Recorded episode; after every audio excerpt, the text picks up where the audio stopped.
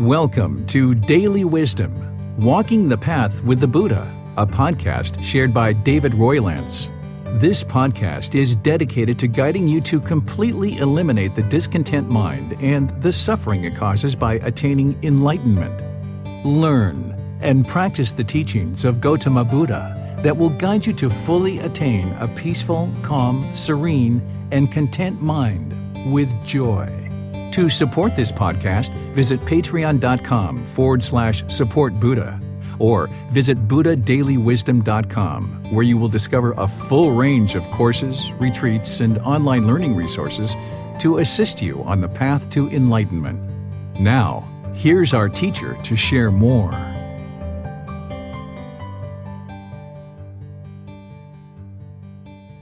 Sawadee Kap. Hello and welcome to Daily Wisdom Walking the Path with the Buddha. Today we're going to be doing Buddhist chanting, helping you to develop your Buddhist chanting practice. If this is your first time joining us, we get together here on Sunday, Wednesday, and Saturday in order to share the teachings of Gautama Buddha on the path to enlightenment. This enlightened mental state is where the mind is peaceful, calm, serene, and content with joy permanently. It no longer experiences discontent feelings such as sadness, anger, frustration, irritation, guilt, shame, fears, boredom, loneliness, shyness, jealousy, resentment. All of these discontent feelings can be eliminated from the mind through training the mind and understanding the Buddhist teachings and applying them in your life. Because in order to progress on this path, you need to have guidance from a teacher in order to learn the teachings and then independently train the mind in order to observe that the teachings are truth so that you can then acquire wisdom. As the mind acquires this new wisdom through observing these truths in real life, then the mind starts functioning differently in the world. And it starts to understand that these discontent feelings are actually being caused by the mind. So when you experience anger, frustration, irritation, or guilt, or shame, fear, boredom, loneliness, shyness, jealousy, resentment, all of these discontent feelings are actually being caused by your mind, by the mind, by you. And because you're causing them, you can also eliminate them. And the way that you do that is through training the mind in the Buddhist teachings. So on Sunday, we spent time going through this book chapter by chapter in what's called our group learning program. This week, we're on chapter 21, which is titled Do No Harm What is the Future of the Planet? And then this Sunday coming up, we'll be in chapter 22. In about another month, we'll be restarting that program all the way from the beginning, which is chapter 1. And then starting on June 9th, which is a Saturday, we're going to be starting our Pali Canon in English program where we're going to be studying the Buddha's teachings in English using these books. There's 13 books that a temple here in Thailand has gone through the Pali Canon in English and they've extracted out of these 45 volumes of large books, they've extracted some of the most important teachings on each individual topic, like this particular book that you could read in probably about an hour and a half or so. It's all based on Kamma. It's all about Kamma. So we're going to be studying the Buddha's teachings in his own words on Saturdays at 9 o'clock Thai time. But you'll need a set of these books or somehow get access to them. I have some of them online in PDF format, but it's really going to be best if you have the actual printed version, which you can get on our website, buddhadailywisdom.com, and I can send you a set of these. And if you just starting out with us, it's really a good idea if you do study this book first because this book is like a bachelor's degree or master's degree in Buddhist studies, where you can go through this book over about a six month period. And a lot of people will spend even more time, even a year or so. There's some students that have told me they've read this book five, six, eight different times, and each time they're learning more and more because not only is there reading, but at the end of each chapter, there's videos, there's podcasts, there's quizzes, there's even the audiobook that you can listen to. And there's these talks that will help to further expand your understanding. And you can also get personal guidance where you schedule an appointment with me every week or every two weeks or once a month or whenever you need to. You can schedule time with me to talk personally to really get help in developing your own practice. So I'm making all these resources available to you, whether it's a book, audiobook, podcast, videos, quizzes, personal guidance, these online classes, and you can really dive into the Buddhist teachings, observing the truth in his teachings for yourself and then gaining the wisdom of his teachings to improve the condition of the mind and train the mind. And that's what's brought us to today, which is a Wednesday. On Wednesdays, we do breathing mindfulness meditation, loving kindness meditation, or chanting. And we rotate these once every three weeks. And today is the day that we're doing chanting. So I'm going to help you guys understand how to do chanting, but even before that, we're going to talk about why are we even chanting? What's the purpose or what's the benefit of chanting? Because anything that I usually teach, I always feel it's important to understand the why. Why are you doing this? Because if you don't understand the why, then you kind of wonder like why should I even do this? I don't understand how it's even applicable to this path to enlightenment.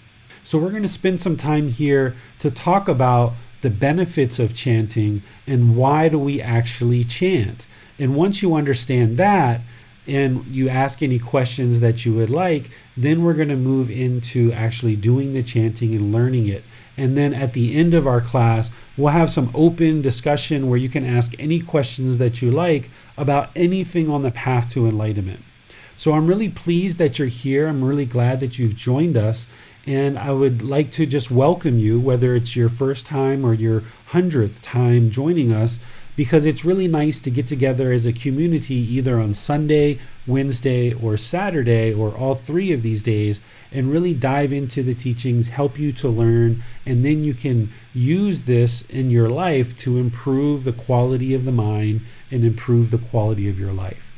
So, welcome. I'm really glad you're here. Let's go ahead and talk about the benefits of chanting.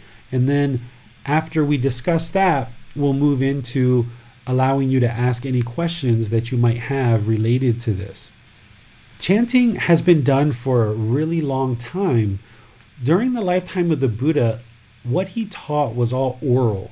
He didn't write anything down during his lifetime. He spoke and people learned what he had to share. They learned his teachings, they implemented his teachings, they observed the truth in his teachings, and then through that, their mind awakened more and more to this enlightened mental state where it's peaceful, calm, serene, and content with joy. And as part of enlightenment, the mind becomes very clear it becomes very focused, very concentrated. There's a lot of memory that is developed. You really develop profound memory through awakening the mind and gaining and attaining this enlightened mental state. So people remembered his teachings word for word during the course of his 45 years of teaching. But once he died, people decided that it was probably a good idea if they wrote some of this stuff down. And that's where ultimately we get the Pali Canon, but there was probably some versions long before that because the Pali Canon that we use today dates back a little over a thousand years ago, about 1200, 1300 years ago. And prior to that, the Buddha lived 12 or 1300 years before that. So he lived actually 2500 years ago. So once he taught orally, people remembered the teachings. And one of the ways that they remembered the teachings is they chanted them. And this is where chanting kind of really got started is reciting the teachings. And this really helped refine the memory and really helped to practice retaining information through chanting. So, chanting has been used in this Theravada Buddhist tradition for many, many, many centuries to remember the teachings and hand them down from one generation to the next. And because of that, we actually chant in the Pali language, the source language for the Buddhist teachings, which are written and documented in the Pali language.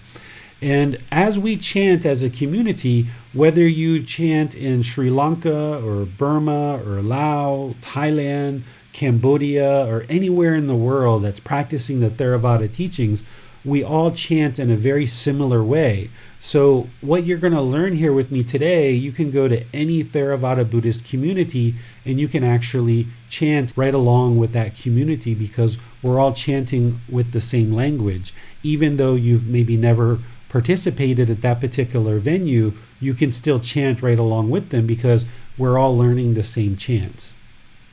The way that I use chanting is I use it before meditation and I use it after meditation as a way of setting up mindfulness in front of me.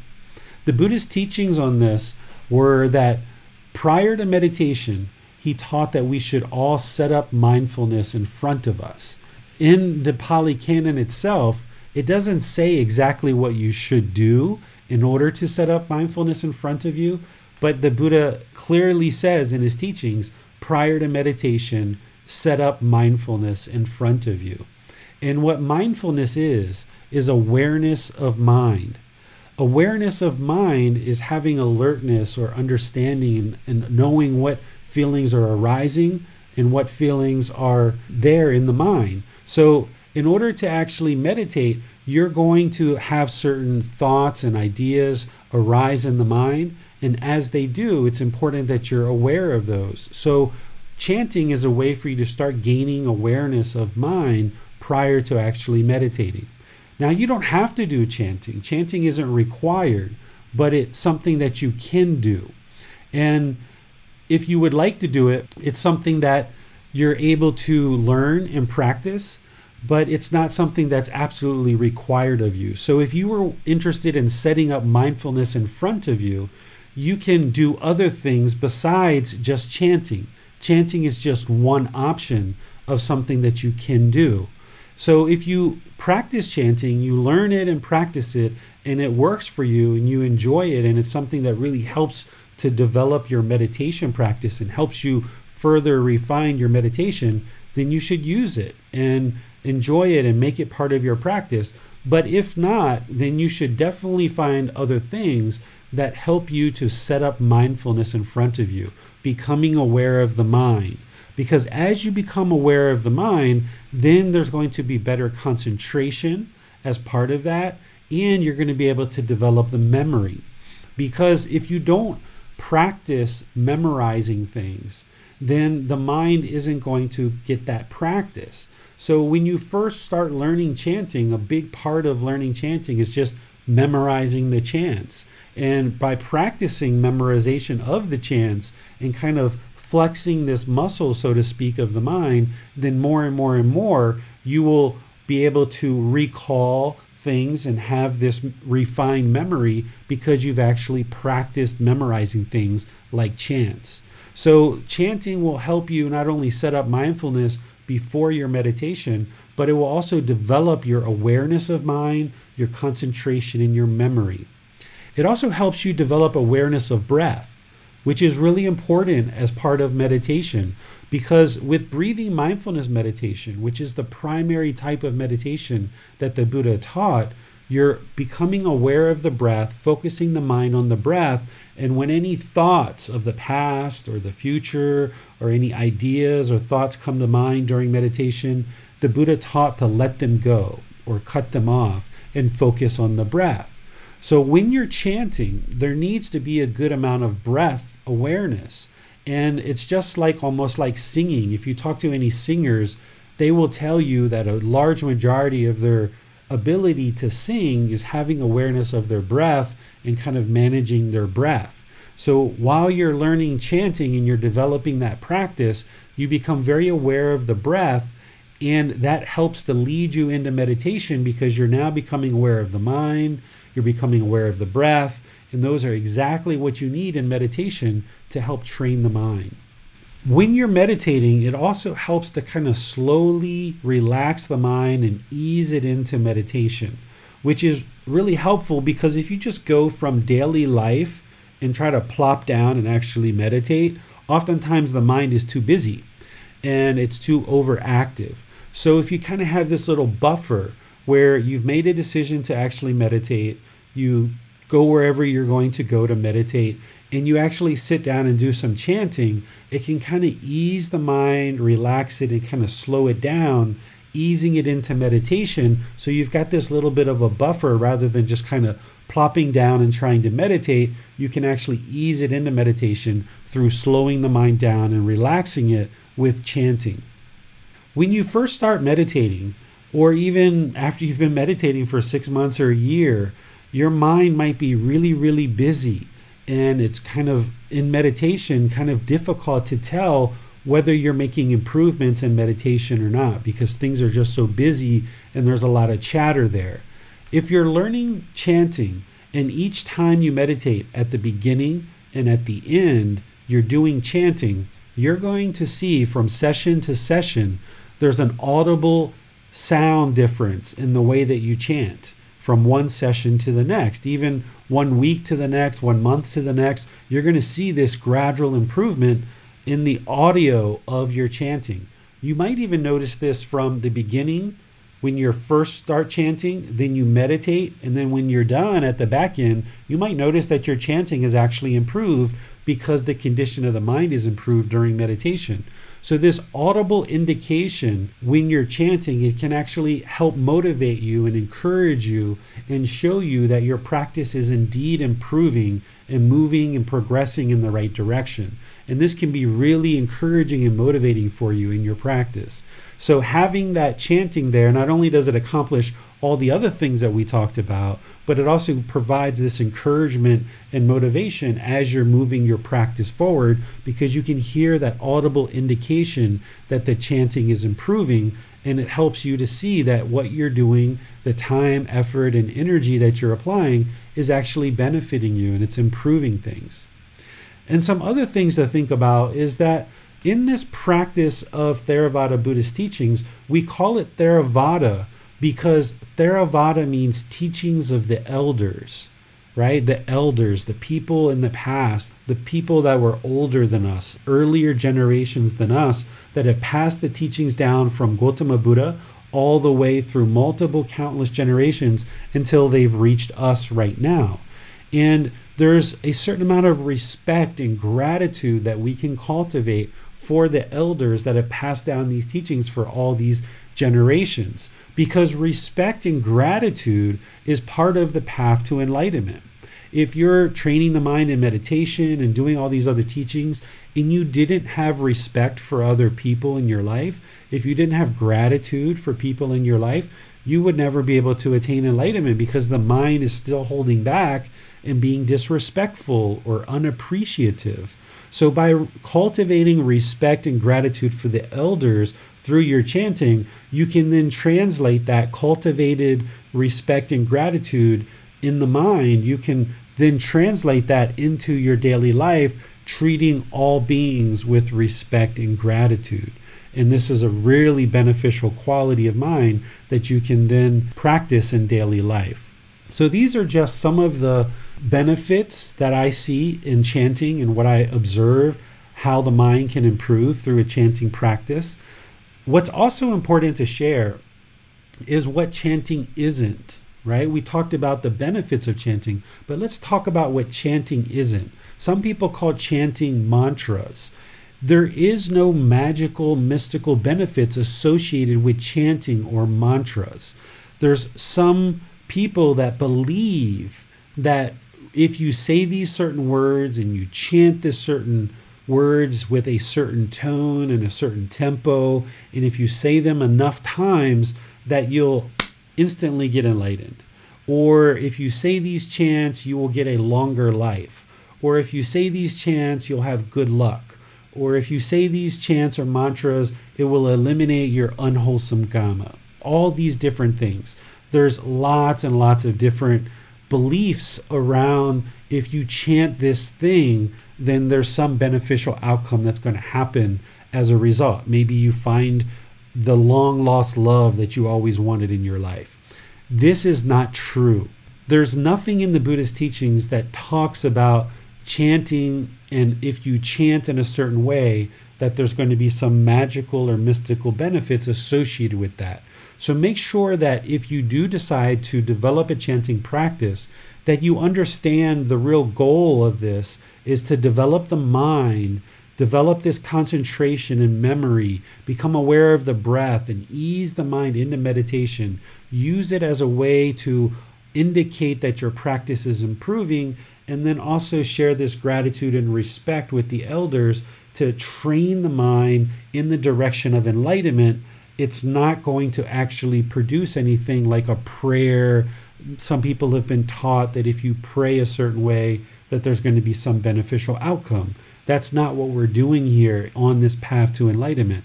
This path to enlightenment is all about training your mind so that you can eliminate certain unwholesome qualities and you can cultivate wholesome qualities. And by eliminating these unwholesome qualities and cultivating these wholesome qualities, now the mind will perform more optimally in daily life and you will experience better results based on your decisions in your life, not based on just chanting and then some beneficial thing will happen. It's through your actual decisions in your life and how you train the mind and how you talk to people, how you treat people, how you spend time with people that's going to end up determining if the mind becomes more and more peaceful or not. So, these are just some of the benefits and some of the things to be aware of that we're not doing as part of our chanting practice. And I would like to just open things up for questions if you're in Facebook, you can type your question, or if you're in YouTube, you can type your question, as well as in Zoom, you can type your question into the comment section. Our moderator, James, will make sure that your question gets asked during class. And if you're in Zoom, you also have the ability to electronically raise your hand and you can ask your question or any follow up questions directly. So let me see if there's any questions on anything that we've shared so far before we go further into our class. Hi, David. We do have one question. It comes from Max. He would like to know Would you be able to explain the difference between respect for elders, admiring others, and placing ourselves beneath others? Yeah, that's a great question. Respect and gratitude is, you know, appreciation and having this reverence or this appreciation is the best word that I can think of to really encapsulate gratitude and respect. We're not putting ourselves below our elders. We're not putting ourselves below the monks or the bhikkhuni, for example. We're not putting ourselves below the president of our country or the king or other people that have certain positions. But what is healthy for the mind is not putting yourself below these people because then the mind's going to look up to them and perhaps be uncalm, be shaken up, your palms will be sweaty, you can't get your thoughts together because you feel like you're so much below other people and you really degrade or disparage your own self. What respect and gratitude is about is just acknowledging the contribution that these people have made in order to share the teachings through their time, effort, and energy all through the ages all through these countless generations. And not just time effort and energy but their resources as well. Spending time copying these teachings from one book to the next. Because 2000 years ago they didn't have a photocopy machine right? They didn't have a hard drive to store these teachings on and run them off on a printer what they used to do is they used to dry out these leaves that they would write down these manuscripts. But first, they had to go out in the forest, they had to pick these leaves, they had to dry them out with the sun. Once they were dried out, they had to also create the ink and develop the ink and the writing instruments. And they would look at this old manuscript that had the written teachings down and they would just copy them painstakingly one to the next to the next to the next i mean if you saw just one version of the Pali Canon, even in printed copy. The temple here in Thailand, it took them 10 years to create just this one book. And that's with all our modern technology. So if you can imagine going out in the forest, drying these leaves, creating the ink, painstakingly copying from one to the next, and there's so much time, effort, energy, and resources that have gone into that. And having this appreciation for that effort and those people that have done that is really beneficial for the mind. And having respect and gratitude for people in your life people that do things for you and even people who don't do things for you. I mean, just your neighbor being a nice neighbor who is easy to get along with, who keeps their house looking nice, or even somebody whose house isn't quite as nice. Maybe they're really busy. Maybe they don't have the funds or the resources to keep up with it. But just having respect and gratitude for all people, not looking down on people and not looking up to people, is really healthy for the mind. And this is just one way that you can start to cultivate that. Sometimes it's easy to kind of cultivate respect and gratitude for people that you've maybe never met before. And then as you do that and you get better and better at that, people in your current life who maybe you have challenges with, you can find it easier and easier to have respect and gratitude for them as well. Thanks, David. That's the only question we have for this moment. Okay. So let's move to the very first chant that I would like to share with you guys, which is a very common chant that you'll find at pretty much all the different Theravada venues that are sharing the Theravada teachings. When this community comes together, any kind of event that they hold, they will almost always start out with the entire community chanting this chant. And we call it the triple gem or the triple jewel what we refer to as the triple gem or triple jewel, whenever you see three in Buddhist teachings, it's referring to the Buddha, which is the master teacher Gautama Buddha, the Dhamma or his teachings, and then the third one is the Sangha or the community. Because in order to attain enlightenment, you would need to have confidence in the Buddha, you would need to have access to his teachings and you would need to be part of a community of practitioners that has teachers and practitioners as part of that community. If you just had one of these things, or if you just had two of these things, you wouldn't be able to actually attain enlightenment.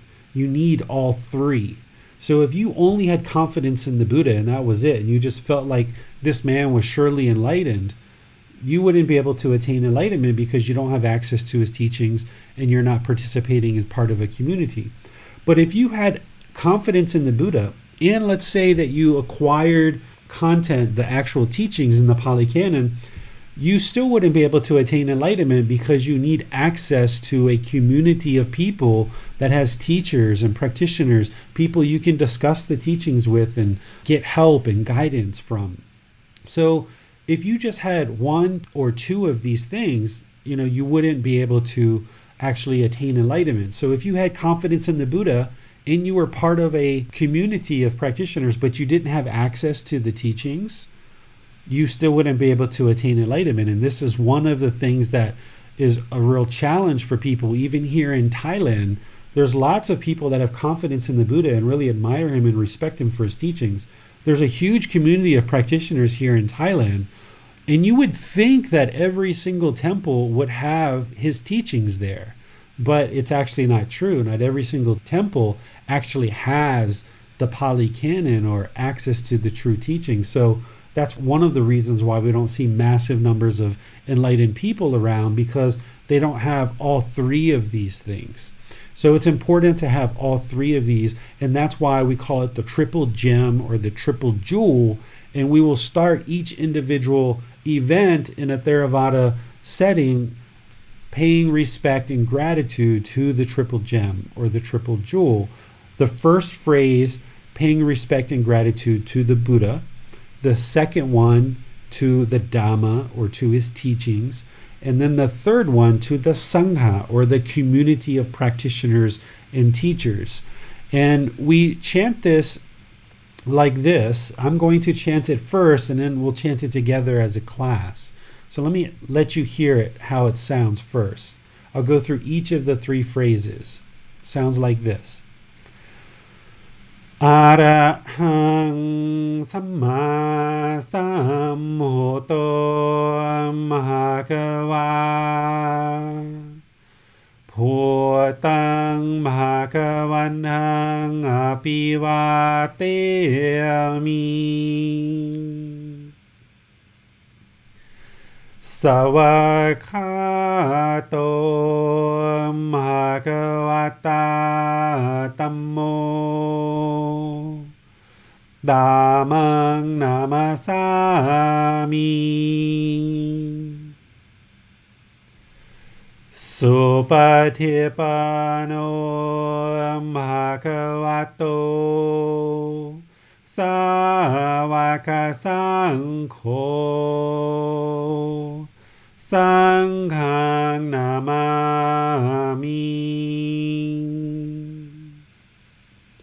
So this is the triple gem or the triple jewel. And if you notice there at the end of each phrase, because I'm sitting in a chair, I just raised my hands up to my head out of respect and gratitude for each of those triple gem.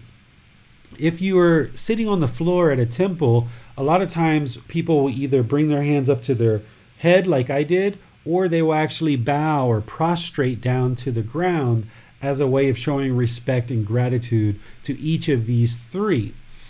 Now, this particular chant, from everything that I've been able to see, it looks like this came after the Buddha. In fact, these chants that I'm sharing with you are pretty much chants that people, I feel, created after the Buddha. The Buddha didn't teach people to worship him or bow down to him. It was people who had respect and gratitude for his teachings, seeing the benefit and the effect that it had on their mind, that they then developed this respect and gratitude. And during his lifetime, people did bow down to him, but not because he taught them to do so but just because of their own admiration and respect for his teachings and his guidance and all that he shared with the people. And then, as far as I can tell, after his death, they created this chant as a way of showing respect and gratitude to him.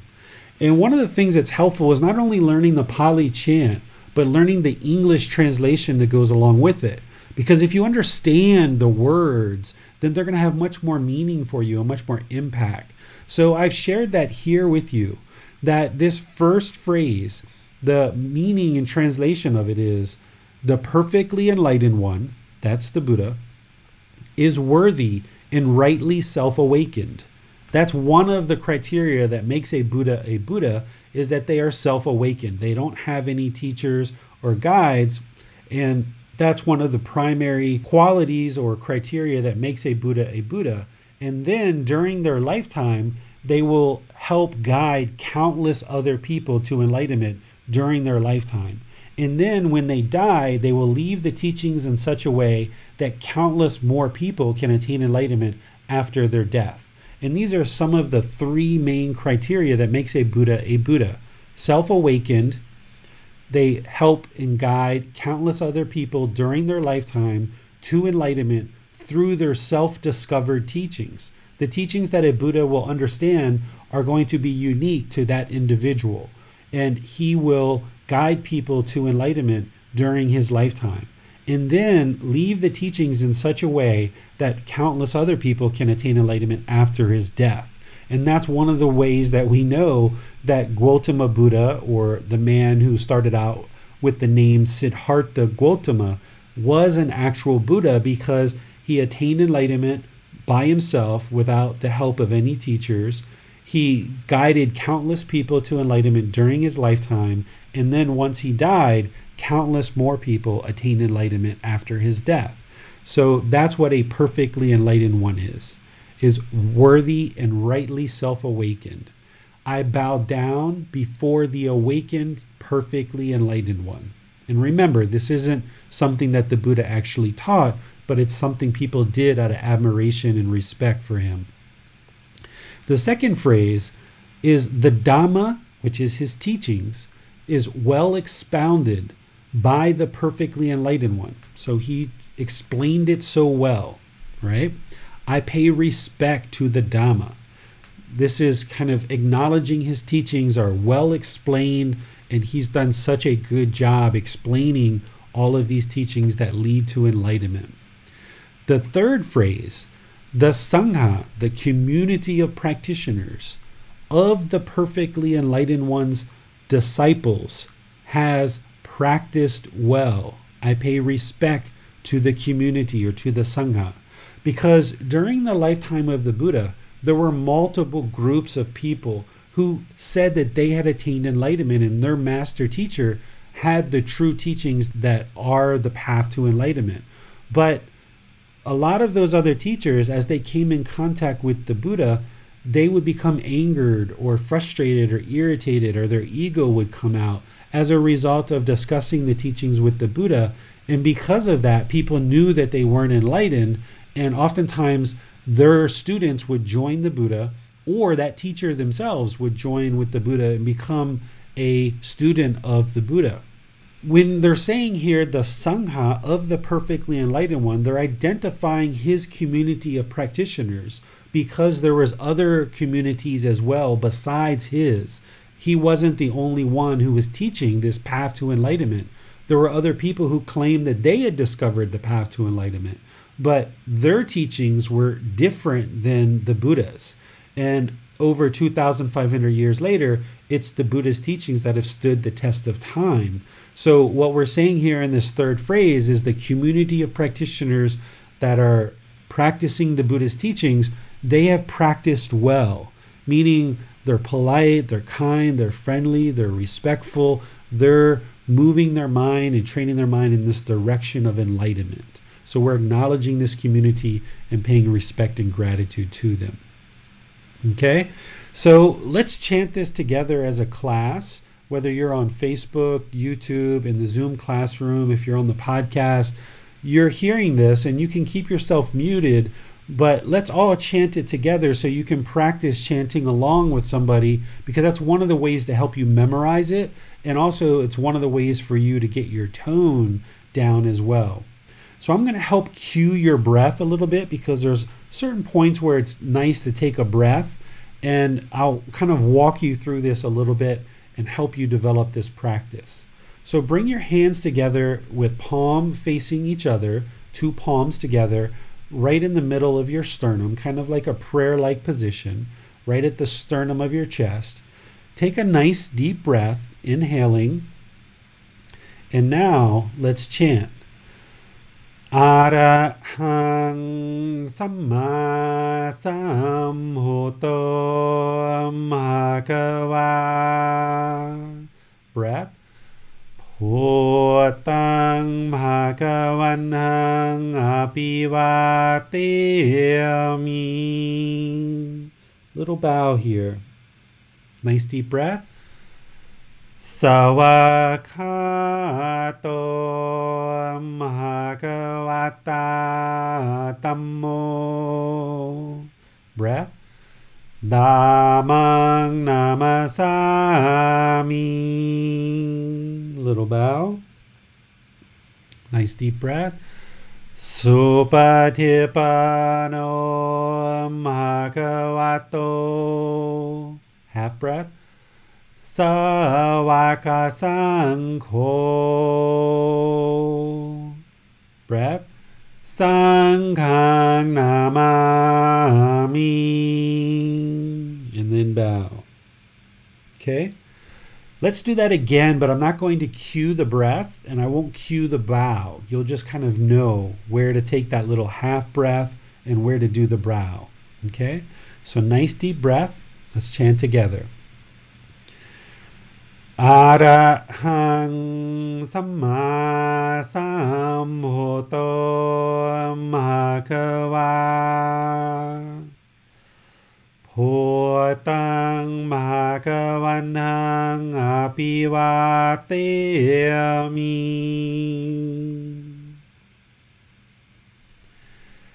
สวากขาโตมหากวตาตัมโม ตามังนามาสามิ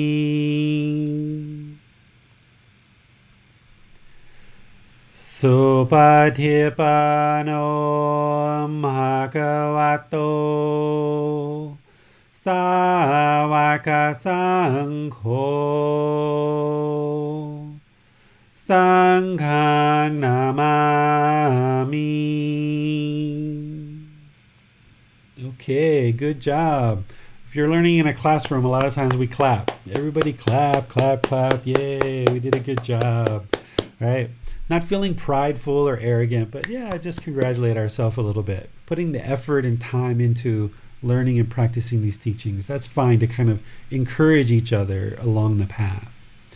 Let's see if there's anyone who has questions on this chant or how to chant it or anything like that.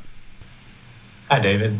I was wondering if, we're into meditation and we're going into meditation, is there a specific number of times that we should chant or should we potentially chant until the mind is clear? It's up to you. I chant three chants once in order to go into meditation. But when I first started chanting, I would do these chants multiple times because I was really trying to soak it into the mind. So if you're just starting out in your practice and you wanted to do this two, three, four, five times before your meditation, there's nothing wrong with that whatsoever. It'll help to just soak it into the mind and lead you further into the meditation. When I've timed this from the beginning to the end, it takes me about two and a half minutes to slowly chant all the chants that I chant prior to meditation and at the end of meditation. So that gives me like a two and a half minute little buffer. But if you did it more than once, it would just give you more time to develop your practice because maybe just going through once, you're not noticing the retention or the ability to remember the chants as the way that you would like. So the more time and effort and dedication you apply to it, the more that's going to soak into the mind and you'll be able to retain it. So if you'd like to do these multiple times like I did when I first started, feel free to do that. And sometimes I even did this without even meditating. I would just sit down and actually work on chanting for 30 minutes or an hour. Or I don't know if you guys want to hear this, but even in the shower, sometimes I used to chant as a way of like getting my mind ready in the morning. I would do some chanting while I was in the shower in the morning or in the evening when I'm taking a shower. Or if I was in like a tunnel where the acoustics were really good, I would oftentimes chant. Um, or even just chant quietly in your own mind just to kind of memorize it. If you're on a train or a subway or you're on a bus on the, your commute to work, you could be quietly chanting this in the mind as a way of recalling it and helping you to memorize it. All of those kind of tactics are really good to help it soak into the mind. All right. Thanks for clarifying that, David. We don't have any more questions at this time. Okay, let's move to the next chant, which is a lot shorter. And sometimes people will start out with this chant as their very first chant. Here in Thailand, you'll see three year old children, you know, five year old children chanting this pretty much as soon as they start learning how to talk and mouth words, they will start chanting this particular chant. This chant, it's just one phrase and you repeat it three times. And it's all about respect for the Buddha. So you see the translation here is respect to the perfectly enlightened one, the worthy one, the rightly self awakened one, right? And same thing here. We're going to bring our hands together at our chest. I'll do this three times. So I'll do three phrases and then I'll ask you guys and invite you to join. So here's how it sounds. Nap mo arhasa bhagavato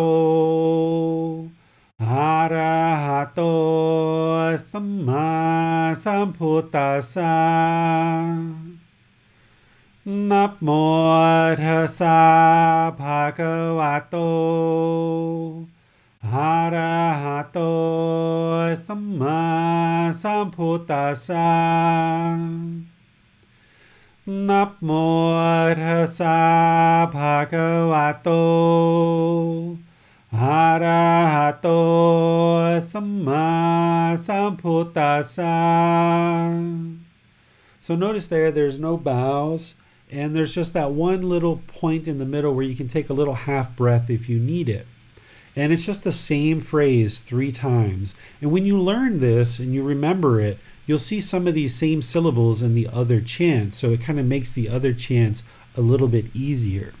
And as I mentioned there, the translation is respect to the perfectly enlightened one, the worthy one, the rightly self awakened one. It, this one is all about respect to Gautama Buddha. So let's do this one together. I'll cue the breath the first time. We'll do it three phrases. The first time I'll cue the breath for each phrase, and then we'll do it a second time without any cueing of the breath. Okay? So bring your hands together at your sternum, palm to palm. Take a nice deep breath. นับโมทัสสะภะคะวะโต half breath อะระหะโตสัมมาสัมพุทธัสสะนับโมทัสสะภะคะวะโต half breath อะระหะโตสัมมาสัมพุทธัสสะ Nice deep breath. Napmo arhasa bhagavato. Half breath. Arahato samma. Okay, so now that you got a little bit of familiarity with it, let's just do it without being cued on the breath. Here, just take a nice deep breath to get started, and then we'll just do this three times. นับโมทัสสะภะคะวะโต อะระหะโตสัมมาสัมพุทธัสสะนับโมทัสสะภะคะวะโต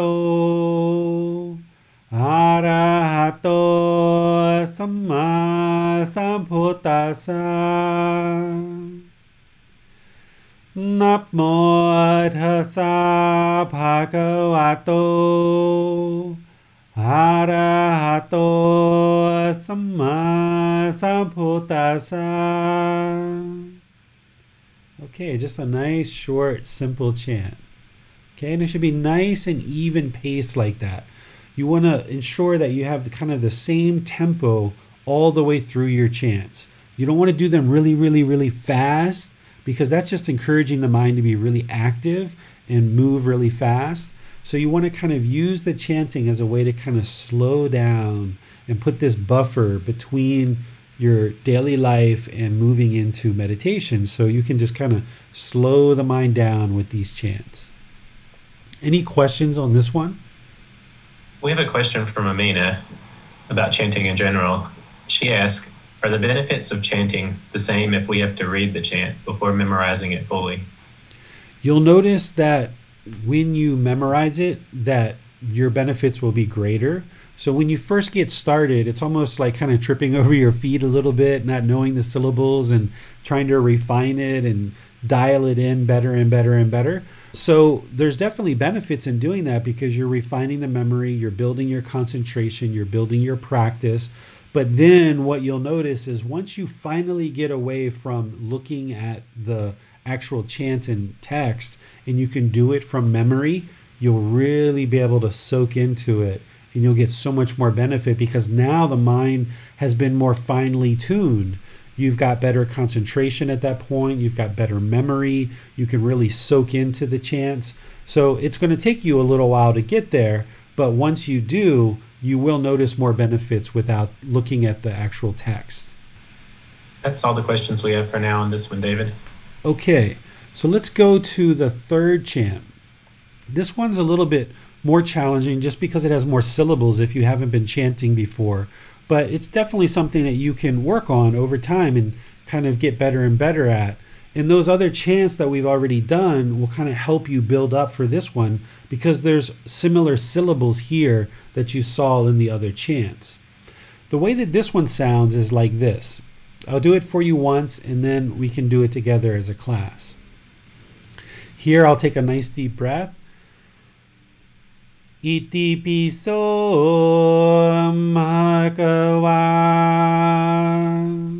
Little breath. Samma Samhoto. Deep breath. Vichacharanang Samhono. Little breath. So Sakatoro Kawitu. Nice breath.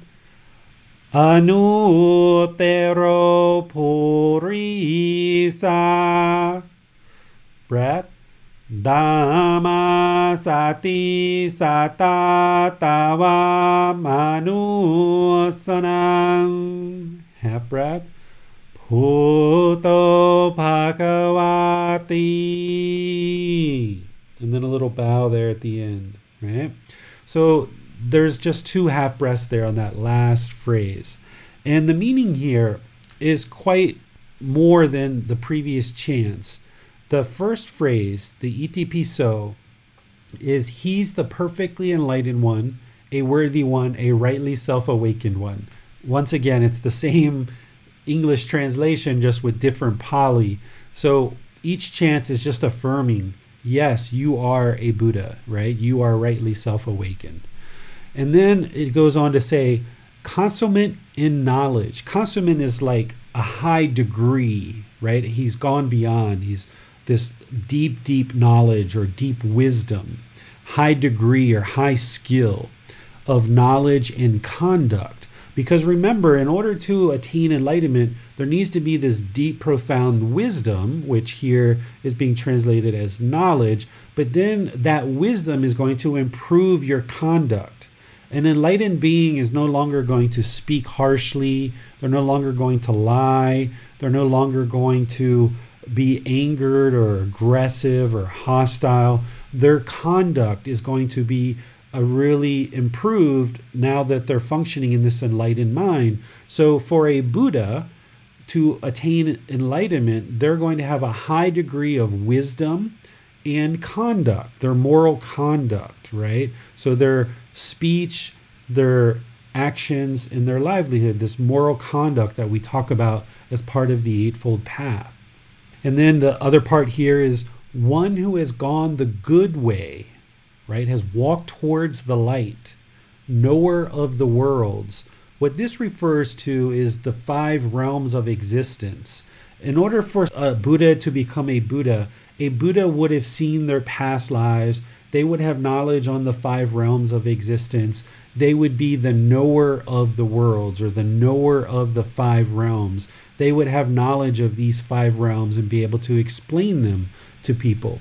So, in order for him to be considered a Buddha, not only would he have to be self awakened, but he would have to be able to share this wisdom, this high degree of knowledge and wisdom with others. He would have to have this you know moral conduct that is far surpassed what other people have. And then he would also need to know this five realms and what exists in these five realms right? And then the last phrase there is unexcelled trainer of those who can be taught. A buddha is someone who's going to train human beings in this wisdom and in this moral conduct. So a Buddha is going to need to be able to be a very good trainer. They're going to be able to need to speak very clearly, very concisely, very directly, being able to guide people through this path to enlightenment because the unenlightened mind is going to be very congested. It's going to be very burdened. And it's very difficult for the unenlightened mind to have memorization and clarity of mind and concentration and memory. So a Buddha is going to need to be able to train these congested or burdened minds and be very, very good at that in order to be really considered a Buddha. They're going to need to be able to lead people to enlightenment. And here it says, those who can be taught. Another way to say this is those who choose to be taught. Because a Buddha is not going to go out and force their teachings on other people. A Buddha is going to make themselves available and provide guidance and support and encouragement along this path, but they're not going to go out and force people. It's only people who are choosing to be taught. You can't force someone to attain enlightenment because there's a million and one decisions that someone needs to make in order to attain enlightenment, and that can't be forced. It has to be someone who's choosing to be taught. So once someone chooses to be taught a Buddha, will be an unexcelled trainer of someone who's able to do that. And what you'll see with the Buddhist teachings is people will be able to make progress very quickly with a Buddhist teachings because they have such deep, profound wisdom that they know very clearly exactly what is the path to enlightenment and they can very precisely give guidance and support and teachings of how to progress on this path. But it's only for people who choose to be taught or people who can be taught. And then here it talks about he's the teacher of humans and divine beings because it's only in the human realm and the heavenly realm that beings can attain enlightenment. In the other realms of hell, afflicted spirits, and animal realm, they can't actually attain enlightenment. It's only the human realm and the heavenly beings in the heavenly realm that can actually attain enlightenment. So the Buddha, of course, taught many, many humans, but there's also depictions during his lifetime that there were heavenly beings who came as well and lit up the sky and asked for teachings from him. And this is documented in the Pali Canon during his lifetime of these occurrences of heavenly beings seeking teachings from the Buddha in order to attain enlightenment. And then the last little part here of the translation is awakened and perfectly enlightened. We call a Buddha perfectly enlightened because they don't have any teachers. They don't have any conditioning from other people. They don't have someone who's told them to use certain language or use certain ways of referring to the teachings or have impressed upon them their ways of doing things. So a person who's studying with a teacher is going to be learning certain things from their teacher and there's going to be certain misunderstandings there as the teachings have been passed down over multiple generations. But someone who doesn't have a teacher, they're going to have the freedom to explain things in their own way, in the way that they understand them. They're going to use wording and phrasing that other people aren't using in their teachings because a Buddha isn't confined to explaining things the way that was explained to him by a teacher because a Buddha doesn't have any teachers. So a Buddha is going to have to find the language through their own experiences of awaken their mind on their own without the help of any teachers. They're going to have to find the language themselves in which to explain what it was that led to their self awakening. So the language and the phrasing and the way that a Buddha talks about their teachings is going to be very unique to any other teacher that exists. So that's why we call them a perfectly enlightened one because their mind is not tainted or conditioned or influenced. It's not even influenced by an outside source. They have perfect enlightenment because they did it by themselves and they were able to attain this mental state without the influence of outside sources and thus they need to come up with their own language and be able to explain what it was that led to their enlightenment. So that's why we call a Buddha the perfectly enlightened one because they have perfect enlightenment and they understand this path so so clearly more than any other being because they had to figure it out for themselves.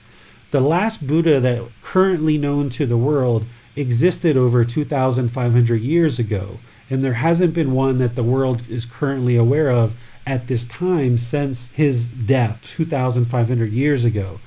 In some traditions, if you attain enlightenment, they say you're a Buddha. But in this tradition of the Theravada teachings, we don't consider someone who's attained enlightenment a Buddha because there's multiple criteria that someone needs to meet in order to be considered a Buddha. And I shared three of those criteria previously. But someone who attains enlightenment through the guidance of a teacher is an enlightened being or an enlightened person. They're just not perfectly enlightened as someone who has attained enlightenment on their own, who guides countless other people through their self teachings that they discovered on their own and then leave their teachings behind so that other people can become enlightened after their death.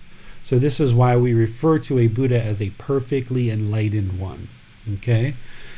So, let's do this one together. Now that you understand more of the meaning of this, you can kind of sit with that and reflect on that and understand what you're actually really chanting. Let's chant this one together. Bring your hands together, just like we did before, palm to palm at your sternum. I'll cue the breath here on the first time through, and then the second time I won't cue the breath. Take a nice deep breath. Iti piso mahakawa. Half breath. Arahang Samma Deep breath. Vichacharanang samhono. Half breath there. Sakato kavitu. Deep breath. Anu tero purisa. Half breath. Dhamma sati sata tava manusanam. Half breath. Puto Bhagavati. Okay, now let's do this one again, but I won't cue the breath and kind of lets you settle into it a little bit more. Okay? Nice deep breath here at the beginning. Iti piso mahakava arahang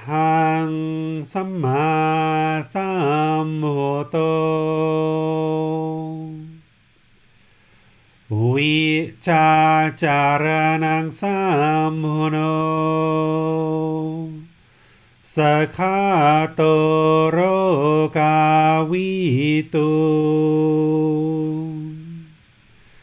อนุเตโรภูริสา दामा साति साता तावा मानुसना Poto And that's where you would slip into your meditation and just kind of ease the mind right down into meditation. Okay? So let's see if there's any questions on this one. I was wondering if there's any special significance to the order in which we do the chants, and perhaps the fact that we do this one last before slipping into meditation. This is the way that I've always done them. I know that the very first one, you know, is really important because we're acknowledging the three jewels, the three gems, triple gem, Buddha, Dhamma, Sangha. That one's pretty much always first. I've been to some places where they'll do the Tassa first, but it's pretty much always the Arahang Sambuddhasa and then going into the Namo Tassa. And the ETP, so this one is usually much later because depending on what event you're going to, they will ha- sometimes chant for 30 minutes or an hour even. Temples here in Thailand in the morning and evening, they will chant for about 30 minutes and then do meditation each morning and each evening. And each temple will have their own chanting book and they'll have the chants in different orders. Um, and each temple is going to be unique and different. So if you ever go to a temple and you're planning to participate in the chanting, you can pick up a book when you first walk in and it'll have all the chants. In America, they will typically have them in English, like I'm showing you here, but in Thailand, all the chants are in Thai script. They don't really have them in English uh, much here in Thailand. So this is just the order that I do them, and it's just based on the Arahang Samasambuddhasa and the Namo Tassa are always first.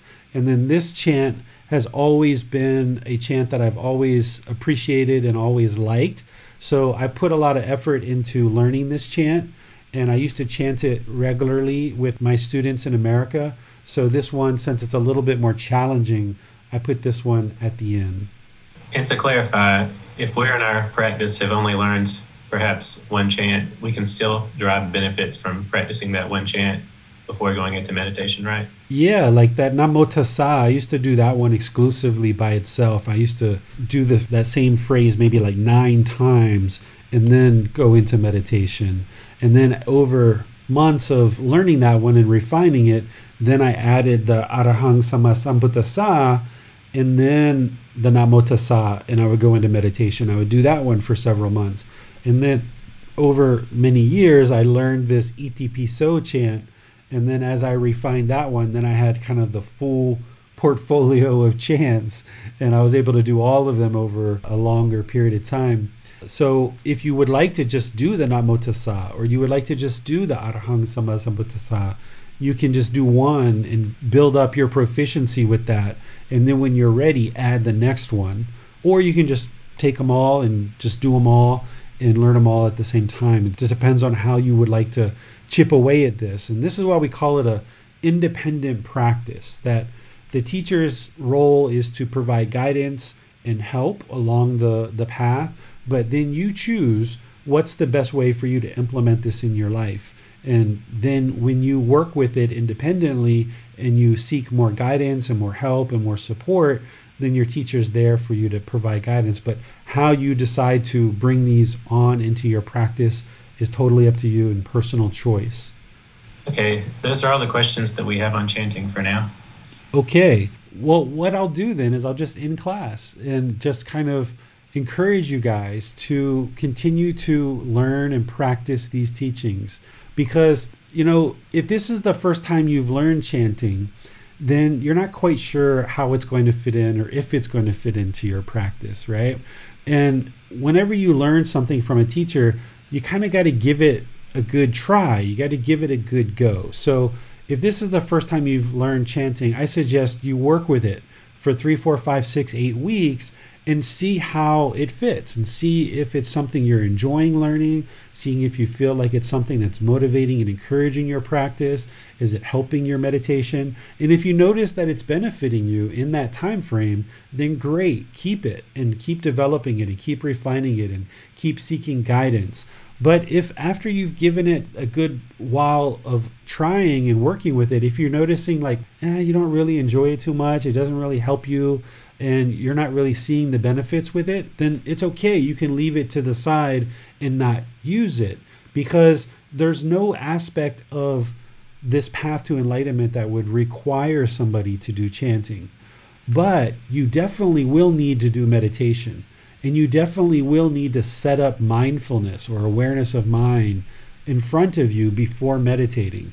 And you definitely will need to develop this awareness of mind, this concentration, this memory. You're going to need to develop this respect and gratitude, but there's other ways to do that besides with chanting. So, chanting is just one option of something that you can use. I've found it to be very, very beneficial in my practice, and that's why I still use it, and that's why I teach it. But you may have a different experience with it. I think it's really nice to get together with a community of practitioners all in a temple and everybody's practicing this chant at the same time. If you can imagine, you know, 50, 100, 300, a few thousand people all chanting together, it's just so powerful. The words and everybody harmonizing. And normally these temples have really good acoustics in them. So when everybody's chanting together, it just has this real powerfulness with it. And it really is quite invigorating for your practice. So I suggest that you definitely work with this, try to develop your practice, join in with some local communities at other Theravada venues that are chanting these chants, and chant along with them, and it'll help you to develop your practice. You can listen to this YouTube video, you can listen to this podcast over and over, and I've done other similar talks as well that you can use them to refine your abilities and refine your skills and help you to develop your chanting. One thing that's interesting is that when you join communities to chant, at least if your experience was the way that mine was, I never had anybody come up to me and say, you know, you're not chanting good enough. Why aren't you chanting better? Right? Like, I never had any Thai person ever come up to me and say anything about chanting to me, whether I should chant or whether I shouldn't chant or anything like that. Like, there was no requirement to chant. There was no uh, pressure from people that I should be chanting better or chanting worse or what have you. The only thing that anyone ever said to me in chanting is one time when I invited some monks to the center that I was teaching at and I was chanting, the monks kind of smiled and said, Wow, you've put a lot of time and effort into your chanting. And I was like, Yeah, I, I find it quite beneficial. And they were kind of surprised that a household practitioner had put so much time and effort into developing their chanting practice. But other than that, I've never had anybody comment. So even if you've been learning these chants for a week or two and you go into a Buddhist community, that community should be supportive and encouraging and motivating. And you should be able to just chant right along with everybody else. And there shouldn't be anybody who tries to degrade or disparage what you're doing. And if they are, it may or may not be the right community of practitioners for you or that particular person may not be someone who's maybe practicing the teachings very closely if they're criticizing you or disparaging your chanting. But I never experienced that in all the various temples that I went to. So I would encourage you to learn this. Learn it with the podcast, learn it with the YouTube videos, to get some personal guidance, scheduling appointments with me if you'd like to learn personally. But then get into some communities where there is 20 people or 50 people or a couple hundred people chanting this together and you can kind of harmonize with everybody and you can tune your ear into the actual chanting and develop your practice more and more that way. And then once you do, you've got this beneficial result of no matter where you are in the world, you can meditate because you've based your practice off of the body, the mind, and the breath. This is all that you should need for meditation is just the body, the mind, and the breath. If you've got gongs and music and candles and you know all these different things that are going on around you, you need music or different things to meditate. These are all things that your mind is attached to and it's longing for and you may not be able to meditate when you're in a mountain on in a campsite or you may not be able to meditate when you're at some other venue that doesn't have all this stuff. So if you can train the mind just to have the body, the mind, and the breath, then you can do your chanting and then you can go into meditation now and for the rest of your life because you're always going to have the body, the mind, and the breath for the rest of this life. It's when you take the last breath that the body is going to separate from the mind, the mind is going to separate from the body, and the body is going to start to decay. So, if you base your practice off of just these three things, then you'll be able to have this chanting practice to ease the mind into meditation, get all this benefit out of your meditation, and then ease it back out on the backside of meditation. So, work with it and enjoy it, and let me know how I can help you as you develop your chanting practice. On Saturday, we're going to be doing our very last session of just breathing mindfulness meditation and loving kindness meditation. It's January 2nd, and we're going to be doing that starting at 9 o'clock Thai time on Saturday. And starting next Saturday is when we're going to start our Pali Canon and English study group, where we're going to be doing a very short, abbreviated meditation and then going right into studying the Buddhist teachings through his own words. On Sunday this week at 9 o'clock, we're going to be in chapter 22. It's titled Mental Health A Modern Day Delusion. Here, we're going to talk about the current understanding in the world around mental health and how there's certain aspects of that that can be resolved through training the mind through Buddhist teachings. And I'll share with you some of my personal experiences. I'll share with you some things that I've seen with students that have improved the condition of their mind and help you to better understand how you can approach mental health through the Buddhist teachings without necessarily using pharmaceuticals and all this modern day things that we have nowadays. There's ways that you can actually stabilize the mind and train the mind to be very peaceful, calm, serenely content with joy through teachings that were developed 2,500 years ago that don't require any of this modern day stuff that we currently have. Doesn't mean you won't ever need those things. It just means that you can train the mind to a point where you don't need those things long term and you can get to a permanent solution that involves training the mind and developing this enlightened mental state that is peaceful, calm, serene, and content with joy permanently. So, we're going to be talking about that on Sunday.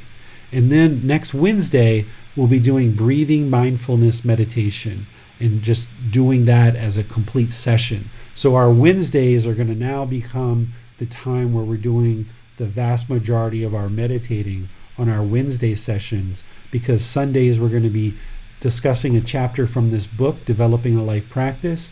And then on Saturdays, we're going to be into the Pali Canon and English study group. So Wednesday is going to become the day that we're doing our real deep, longer sessions of meditation.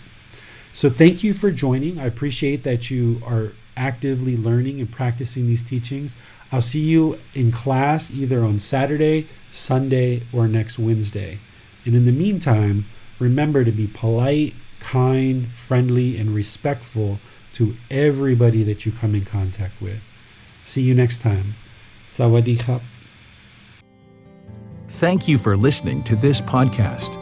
To provide support for this podcast, visit patreon.com forward slash support Buddha. To access more teachings, visit buddhadailywisdom.com. There, you will discover a full range of courses, retreats, and online resources to assist you on the path to enlightenment. Remember to establish a daily, consistent meditation practice, along with learning and practicing these teachings. A well developed meditation practice is the foundation in which to train the mind to attain enlightenment.